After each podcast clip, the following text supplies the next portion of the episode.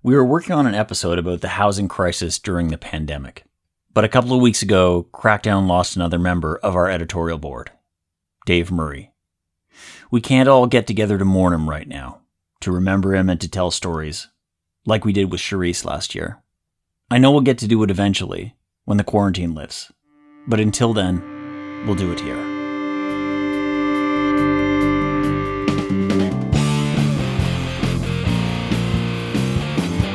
I'm Garth Mullins. This is Crackdown.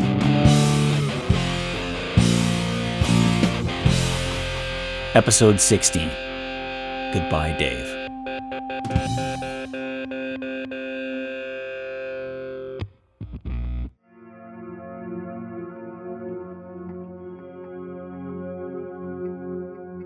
Dave Murray was a veteran drug user activist. He was a mentor to the next generation of organizers like me. He's pretty much the reason why there's a prescription heroin program in Vancouver today. And he was our friend. Dave was an intellectual, with taped up glasses and a newspaper tucked under his arm. But he was also bold as hell. He helped us launch this podcast. In fact, Dave was here even before we had a name. He was a soft-spoken guy, and he made sure Crackdown got off on the right foot. Dave used heroin for decades. He was part of these two prescription heroin trials here in Vancouver. Their names became so familiar they were like people we knew, Naomi and Salome. Naomi was the North American Opiate Medication Initiative, and Salome was the study to assess long-term opioid medication effectiveness. And they found what you'd figured they'd find. Prescription heroin worked great, but when the studies were done, people were just kicked back to the street, grinding for dope as usual. So Dave organized with other patients these studies. He was part of a legal challenge to force government to let them keep getting prescribed heroin, even when the studies were over. Dave broke a path that will, one day, mean everyone wired to down can get prescription heroin. More recently, Dave's been sick. He was heartbroken to lose his brother in twenty eighteen to overdose. I spoke with Dean Wilson of our editorial board and Ann Livingston, both close friends of Dave.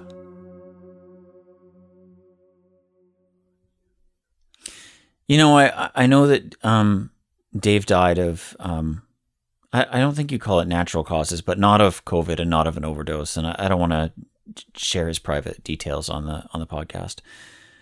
But last year, his brother Les, who who we all also knew, um, died of overdose. And I think that hit Dave pretty hard. I'll tell you, I'll tell you, I told this to somebody the other day. I'm the guy who told him that his brother died. And the minute I told Dave that his brother was gone, Dave started melting. And he melted every day until the last day he was on Earth.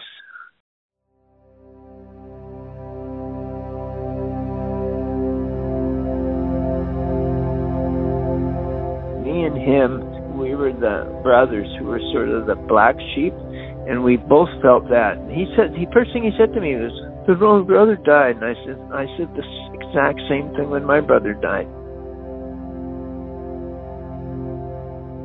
The fentanyl uh, uh, scare, or whatever we we're calling it now, the fentanyl crisis. So there is is, is a really. really devastated this community. This is Dave Murray in twenty seventeen. Many, many people have died. Everybody knows somebody who's died out there. We used to put pictures on the wall at VANDU of the people that weren't, you know, we lost. And it's hard to keep up with it nowadays.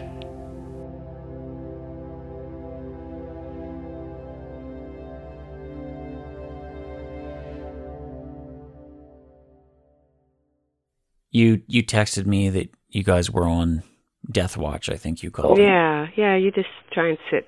And, you know, Susan played some music. And What did you guys, what did she play? Whatever she keeps. I don't know, just old stuff, Bob Dylan stuff, and, you know. I remember, I think it was the you and me and Dave and Les were in a car going somewhere. And um, Les was driving. And Dave was, like, kind of piloting the radio, I think, or something. Like, he was telling us, he was either tuning the radio or telling us what song, what, where he wanted it to be tuned or something. Like, he had, he was, he was pretty quiet, but he had definite ideas about what music should be on in the car. And where that foghorn blows,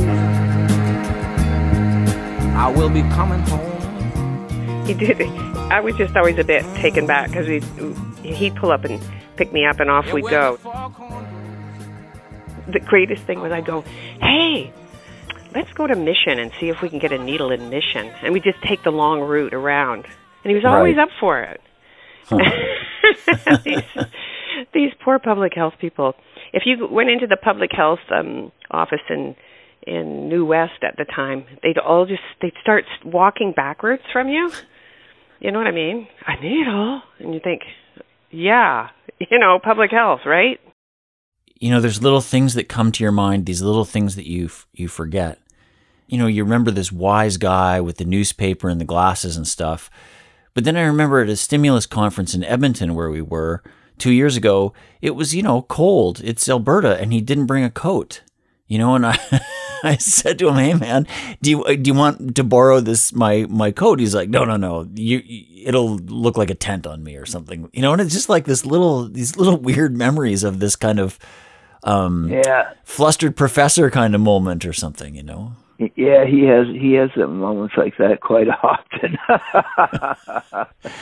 Is there any is there anything like that that you've been thinking about this week? Any little strange moment? Dave and I's really closeness was over heroin, and um, uh, we were both old timers, and um, we were both sick and tired of one day maybe not being as well as we could in the morning, and and you know, before getting it together. So we made a pact that him and I would phone each other every morning, which we did for about eight years, and made sure that both of us were fine to take the day on.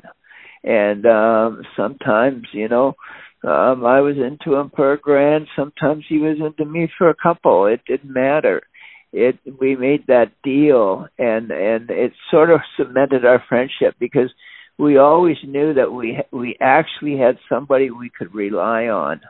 And I, I know that's not a popular story for the outside world, but to two old junkies, both in their sixties, it meant a lot, and, and, and it secured a friendship that um, you know that, that that's bar none. My favorite Dave moment, the, the weirdest thing I ever saw him do is we're at the back of VANDU. I don't know why we've gone out to the back. I think because cops were in the parking lot in the back of VANDU, and that usually gets us, oh, we better go out there. What? Oh, can we help you with something? So he starts chatting to these V P D guys, but he grabs this big handful of Law Enforcement Against Prohibition leaflets or pamphlets, and he starts to try and recruit these cops to join Law Enforcement Against Prohibition. You can see them lean forward, and yeah, they take the pamphlet, and then he's going, well, you know, it would make policing a lot easier too, eh? And, like, and I'm, I'm like, I, you know, I just kind of freeze and just think, holy shit, this is a tableau. Because he had a sort of a fearless manner about him, you know? He just, uh, you know, and then if the, he could get them chatting about heroin prescription or, like, you know, that was his methodology. He'd start working on people. And he was willing to do the, not preach to the choir, but to talk to people who had never really thought about it. Anyway, he goes, you guys live in Surrey, don't you? And then they both really looked startled. And he said, just guessing, I think most police live in Surrey. I thought they were going to, you know.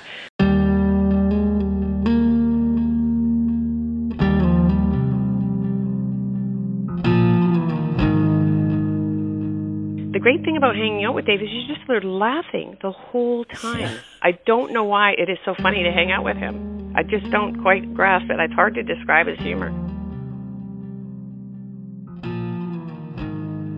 I really want to let people know what he was like, you know, and I struggle for the right words. Like, I want people to, like, how are, how are you going to remember him?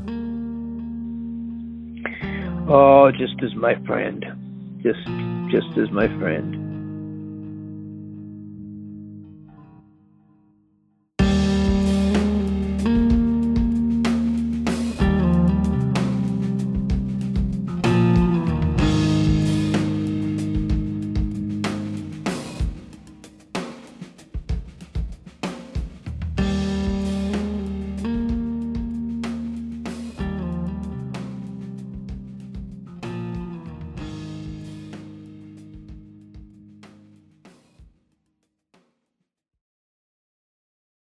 free heroin, gee, that sounds like a good, a good deal to me, you know. Uh, free dope three times a day. That was what, what appealed to me at the time. You know, I, I was, uh, I think I was homeless at the time, or I lived in an S R O hotel room. You know, I was very, uh, not good living uh, conditions that I was in. And um, so I jumped at the idea. This is Dave talking about how he first found out about Naomi, the North American Opiate Medication Initiative. The interview was recorded in twenty seventeen by Gordon Kaddick and Travis Lupick. Back then, they were working on a documentary about prescription heroin in Vancouver. Did Did you think, like, is this too good to be true? uh, no, I, I was kind of aware of, of, of heroin-assisted treatment. And in a, I'd read something about it a couple, once or twice, you know, like uh, that it had been tried, and there was an... Uh, uh, program in Europe. I'd read a bit about Needle Park in, in, in Switzerland and the, and the, and how they how they started a, a treatment program around that. And uh, I was kind of I, I was I was I was happy to that it was here. You know, they they were they were doing it. You know, here, and that it would be it would uh, be good for me anyway, and probably help others too. What they had done, they had gone to Switzerland and copied the, the Swiss study. You know, they kind of like copied it. It's called the medic, medicalized model, where you have to go into a clinic and do this ten-minute wait, and then, then do your shot, then wait another ten minutes to be observed, you know, like uh, before you're allowed to leave the premise. You know, it's uh, uh, it's the way they, they, they first tried to do it in, in Switzerland. It was called, the, like I said, the medicalized model. I was around when Naomi was just starting up, and I... I couldn't believe it. I was just like, prescription heroin? For I like I was in a state of disbelief about it.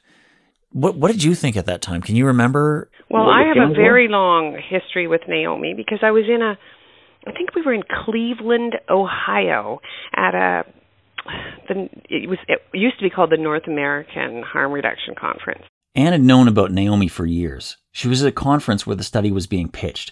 Originally, the study was supposed to happen in a handful of cities in both the U S and Canada. It's going to have Baltimore, Philadelphia, I don't know if New York was on the list, Montreal, Toronto, Vancouver. I think that was maybe the total. But go figure, it didn't happen in the U S. And this is the year before we started VANDU. So the Naomi trial, in its infancy, where the proposals were being written up and it was being lobbied for, Um, was nineteen ninety-seven, nineteen ninety-six. Well, so this was like eight years before anybody got the first prescribed hit. Well, I'll wow. give them an A for persistence. Oh, gee, it was a complicated uh, recruitment. Uh, I believe it was you had to be, uh, tried being in a detox, uh, tried methadone at least two two or three times and having fail, failed at it. And the, the reason they ter- turned me down the first time is because I was uh, I was I had only been off methadone for like uh, two months, and you had to be off methadone six months. There was a real strict, pretty strict requirement on on who they wanted. Dave never liked methadone, which is what got him into Naomi, and he had failed at it twice and was able to get the records to show that. And that's how strict Naomi was. They had to have all your records. They had to see right. your birth certificate. I mean, this was a thing like with Dave because he was born in Scotland. They wanted all the originals of everything. It was extremely stringent, and many, many people couldn't get on. If you were under twenty-one, if you hadn't failed at methadone twice and were able to prove it, uh, you had to live within a certain number of kilometers of the Maine and Hastings, on and on and on it went. And um, so it was a very, very slow uptake because we had succeeded in getting thousands of people on methadone the year before they started recruiting for Naomi, and you couldn't be on methadone and apply to be part of the Naomi. I think they had gone to their ethics boards or whatever, and they had a pretty strict requirement of not, you know, uh, not interrupting other pe- uh, treatment in pro- progress, you know, that kind of deal. Where if somebody was on methadone and was were doing what they considered quote unquote well. Uh, that they didn't want to remove them from that situation. That was, uh, they would have felt that wasn't ethical or it wasn't right to do. The skewed ethics are built into that, that uh, whole thing because, you know, they have this drug that you need. And uh, so they have an absolute power over you in a lot of ways, you know.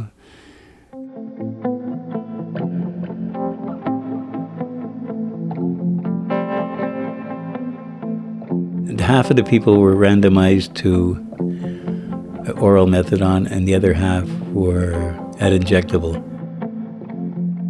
Some people were going to get dilaudid, some people were going to get injectable dicetyl morphine, and half of the people, the control half, I guess they call it, were going to get oral methadone.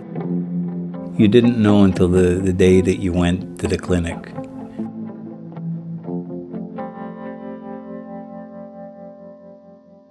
Anyway, I got there that day, and, and they told me you're going to get the, you know, up to three shots a day, and and they titrated you on it. You know, you got a little bit, and then a little more, and a little more over the f- first three days, and then you they established a, a safe dose for you that you didn't fall over and knock yourself out. You know, and uh, and that's that was it. I did that for that was for a year. Once people were getting their prescription heroin, things changed a lot. Many got housing, found work, and connected with family. There were less hassles from the cops and more connection with healthcare services. Dave, too. He didn't have to spend every waking moment just trying to be well. Dave and the participants just wanted medicine. But this wasn't a real clinic. It was an academic trial. The researchers wanted to prove something that Dave already knew to be true. That his life was a lot better when he didn't have to grind for money and outrun dope sickness. And after the trial ended, everyone was afraid of what would happen next.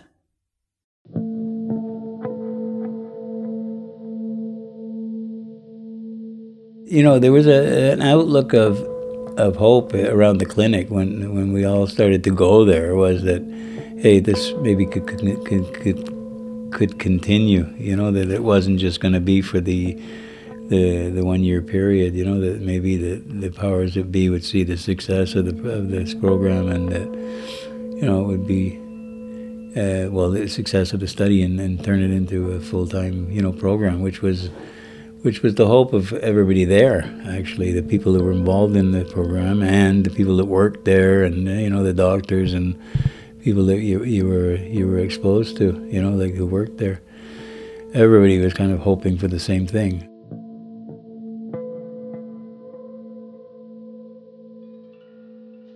You know, we all knew, we all, yeah, they made us sign all kinds of inf- papers saying that we understood that it was going to it was gonna stop, you know, like uh, at one time, but nobody believed it, you know. Well, we, we believed it, but no, everybody thought that they wouldn't do that to it, you know. They they wouldn't put somebody on a, a drug that was working, you know, and then then snatch it away from you. And later on, when I, I started... The, the Naomi patients, to gathering them together, we did tons of research and all that, and found out that it was they didn't do that to people, even in, in you know, like drug studies anywhere in the world where the drug was working for people. They didn't take it away from you. They, it was they had to keep giving it to people. You know, it was part of the all the accords that the, the all the countries signed to protect people who were involved in drug studies. We were not treated that way.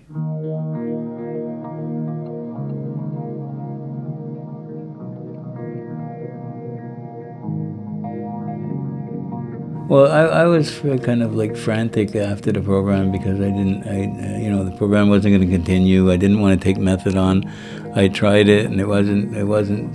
I was back on the street doing a lot of heroin again. The heroin uh, wasn't working. I was doing a lot of pills, uh, you know, anything to just keep the edge off. Um, I ended up selling everything I owned eventually.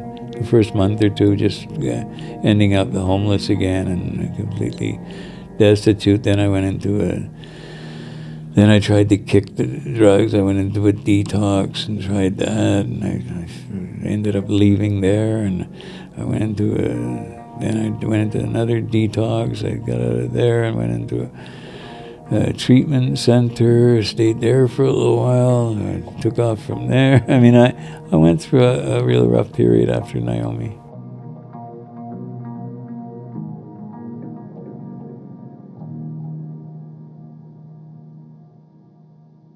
So in between Naomi and uh, Salome starting, you know, that was when we organized the, the Naomi patients, and it was at the inst- uh, at the, at the urging of. Uh, of VANDU and Livingston and Pivot Legal, and they had told they had asked me to, you know, try to help find the the patients from Naomi, you know, there might be something we can do to help them, you know, legally or whatever, to try and get, you know, some kind of redress. Dave's not the kind of guy who's going to do that, right? Like, in a way. He'd do it, but I hadn't met him when he was in the Naomi Project. And I kept we kept trying to hold Naomi um, meetings. If you're on heroin prescription, come to VANDU. We've got a stipend. Mm-hmm. We have a snack. There's a lawyer there. And we kept wanting, I wanted to talk to them about this because I thought that um, they should be able to turn, like, what kind of chump gets a heroin prescription trial in their town and they're an organizer and they can't turn that into an actual program? That's how I looked at it.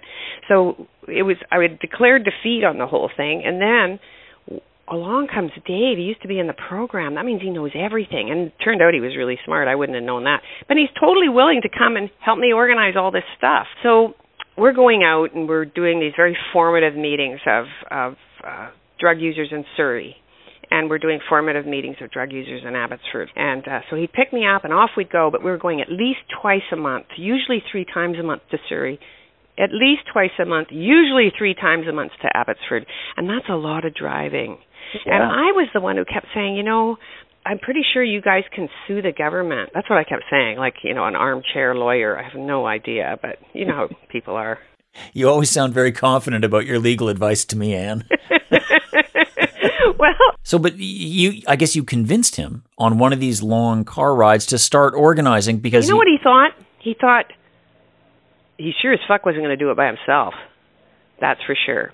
And so we went around, I walked around finding, talking to people. I said, come on up to to VANDU on Saturday and, you know, we can have a little get-together and see what's going on. I can give you a stipend, you know, a few bucks for your pocket. Do you remember the, the transition of Dave the patient to Dave the activist? Yeah, I sort of do. I sort of do. Um, people don't realize that, you know, Dave was a really nice guy, but he was a bit of an old curmudgeon.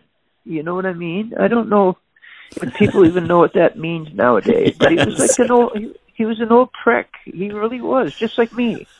And, and, and, and that's not in a bad way. Mm-hmm. And, um, And what he started seeing was wrong. And he started saying things about it. That's wrong, and you shouldn't be saying that or doing that. You know what I mean? He really became an old curmudgeon that way, where he wouldn't accept a myth or untruth easily.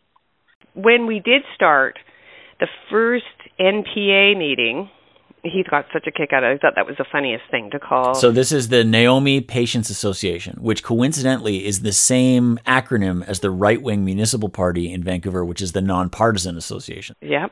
So we're um, going to hold the meeting. It's going to be on Saturdays at VANDU, and it, it, it, it might still be at Saturdays at VANDU. Mm-hmm. And then, um, so I baked a cake. That's my little thing, you know. I go, hmm, this is free. I'll bake a cake, and that, and it sort of signifies that if you come to this meeting, there's cake and five dollars. That's good. Anyway, in they come, and we had very few people. We just kept saying, spread the word, spread the word, spread the word. Some of them weren't doing really well. Some of them had really gone downhill a lot, and weren't doing weren't, weren't doing well at all. Um, some of them had um, had died and weren't and were not. Uh, here anymore. Um, some of them we just couldn't find. There was only about a hundred of us. I think it was, the, the exact number was ninety-nine uh, people who had received the injectable drug. And I think we ended up finding about fifty of them. Ethically, what happened to them at the N P A, they were realizing they knew they'd been violated, but they didn't want to get too mad because they heard more heroin was coming, and they wanted the heroin to come. So it, they took a much more sort of, okay, we're not going to block this thing, but we're going to make sure it doesn't fuck with people like this one did. So we went to many meetings. We met with them several times, and we asked uh, they would take the Naomi patients, make sure that the people that were in Naomi were were uh, fast-tracked onto the, uh, the next study, and... Uh, They had agreed to. They agreed to all those uh, things that we asked them for. Of course, at the last minute, they didn't. They said, "No, no, we couldn't do it like that." uh, you know, for most of the people that wanted to get in, I think they they, they were they got in. In the second study, there was no uh, oral medication involved. And the Salome study was either you got uh, one of two drugs and both were injectable, so it appealed to anybody that was in, injecting, you know. It was, uh, they either got the injectable Dilaudid or injectable um, heroin diacetylmorphine. This time, when the study was over, each patient applied for compassionate access to prescription heroin through a special government program. What was called the Special Access Program, which was, I think it was set up in many years ago, maybe in the fifties or sixties, as a kind of end-of-life uh, drug. You know, like where, where drugs that weren't available in Canada could be imported into Canada and used for, you know, people that were uh, uh, that needed it, that they thought might work as an on an experimental basis. I'm desperate. I'm clearly going to die. I'm say I'm willing to try this experimental drug, and my reward would be, if it works for me, they don't cut me off of it. Oh, thanks for right. your help, boot. Go die. They just say, um, we'll get compassionate access. And it, it's got a number of names, so that's what we call it. I think it has special access, I don't know, whatever. It just right. means that if you've been um, kind enough and generous enough to offer yourself up to be the subject of a human trial, that at the end of that trial, if the drug that you were given works for you, you stay on it. Well, hell, mm. that's clear. Health Canada started to give us, uh, agreed to give the the drug to, to people under the Special Access Program. And one day the health minister decided that that was wrong, and she put a stop to it. Ro- that Rona, what's her name? Rona Ambrose, the Minister of Health under Harper, or one of the ministers. She yeah. gets up and says, we're not here um, to, you know, get people on heroin. And um, she, she says, all compassionate ex- access exists except for heroin. See, the thing is, the, conser- the government that was powered to be, Rona Ambrose was the government that didn't recognize drug addiction as a medical issue. That it was a whole different ballgame for them. It was a crime issue. That we were criminals uh, for taking drugs, which wasn't based on any kind of fact. It was based on ideology and her morality or whatever. You, you know, it wasn't based on really anything other than that. But it's stupid. It's a, an illegal law. You know it right. immediately. You could ask a three-year-old and they tell you, oh, you can't do that to some people and not do it to mm-hmm. other people. And that's when we went into court and, and got a temporary injunction. In May of twenty fourteen, the Supreme Court of Canada ordered the government to get out of the way. The court said, provide all necessary regulatory approvals, permits, and or exemptions required to secure access to the diacetylmorphine. Dave and the other study participants had won. You ask anybody at the Salome clinic there, and they'll, they'll just be, they'll be so thank, they're so thankful that they're in that clinic and that that's kept them alive. Because most of them would say that they would probably be dead today if it wasn't for that. You know, they would have probably picked up a, a hit of a drug and, and, and, and OD'd and died if they had been out there. So we are, yeah, we are the luckiest junkies in North America. That's for sure. You know, I I realized too, um, Dave's immediate legacy, just at least in my life, is going to be, um, you know, we, we, we pushed these government officials to give us expanded prescribing during the covid nineteen epidemic, right? Like, so that you can get, you know, benzos and um, Dilaudid and that sort of stuff. And you know, they're they're not committing to let this exist forever. In fact, it's got a sunset date. You know, in September, it's it's going to get turned off unless something happens. And so we're going to be in the same kind of fight that that Dave was, that if something works for people, they shouldn't get cut off it. You know, and I guess we're going to be, um, you know, relying on a lot of Dave's work about compassionate access and that sort of thing. Mm-hmm. Yeah, it, it'll be, you know, we're going to miss him for this fight, for sure.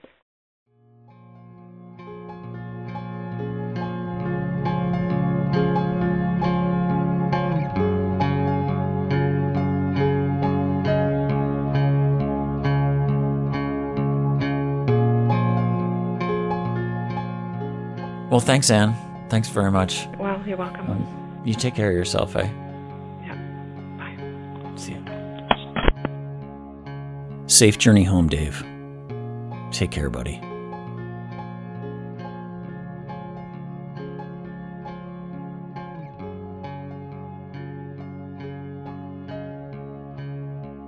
Crackdown is produced on the territories of the Musqueam, Squamish, and Tsleil-Waututh nations. Our editorial board is Simona Marsh, Sheldon Castor, Greg Fess, Jeff Loudon, Dean Wilson, Laura Shaver, Al Fowler, Sharice Kiwatin, R I P Charisse, and Dave Murray. Goodbye, Dave.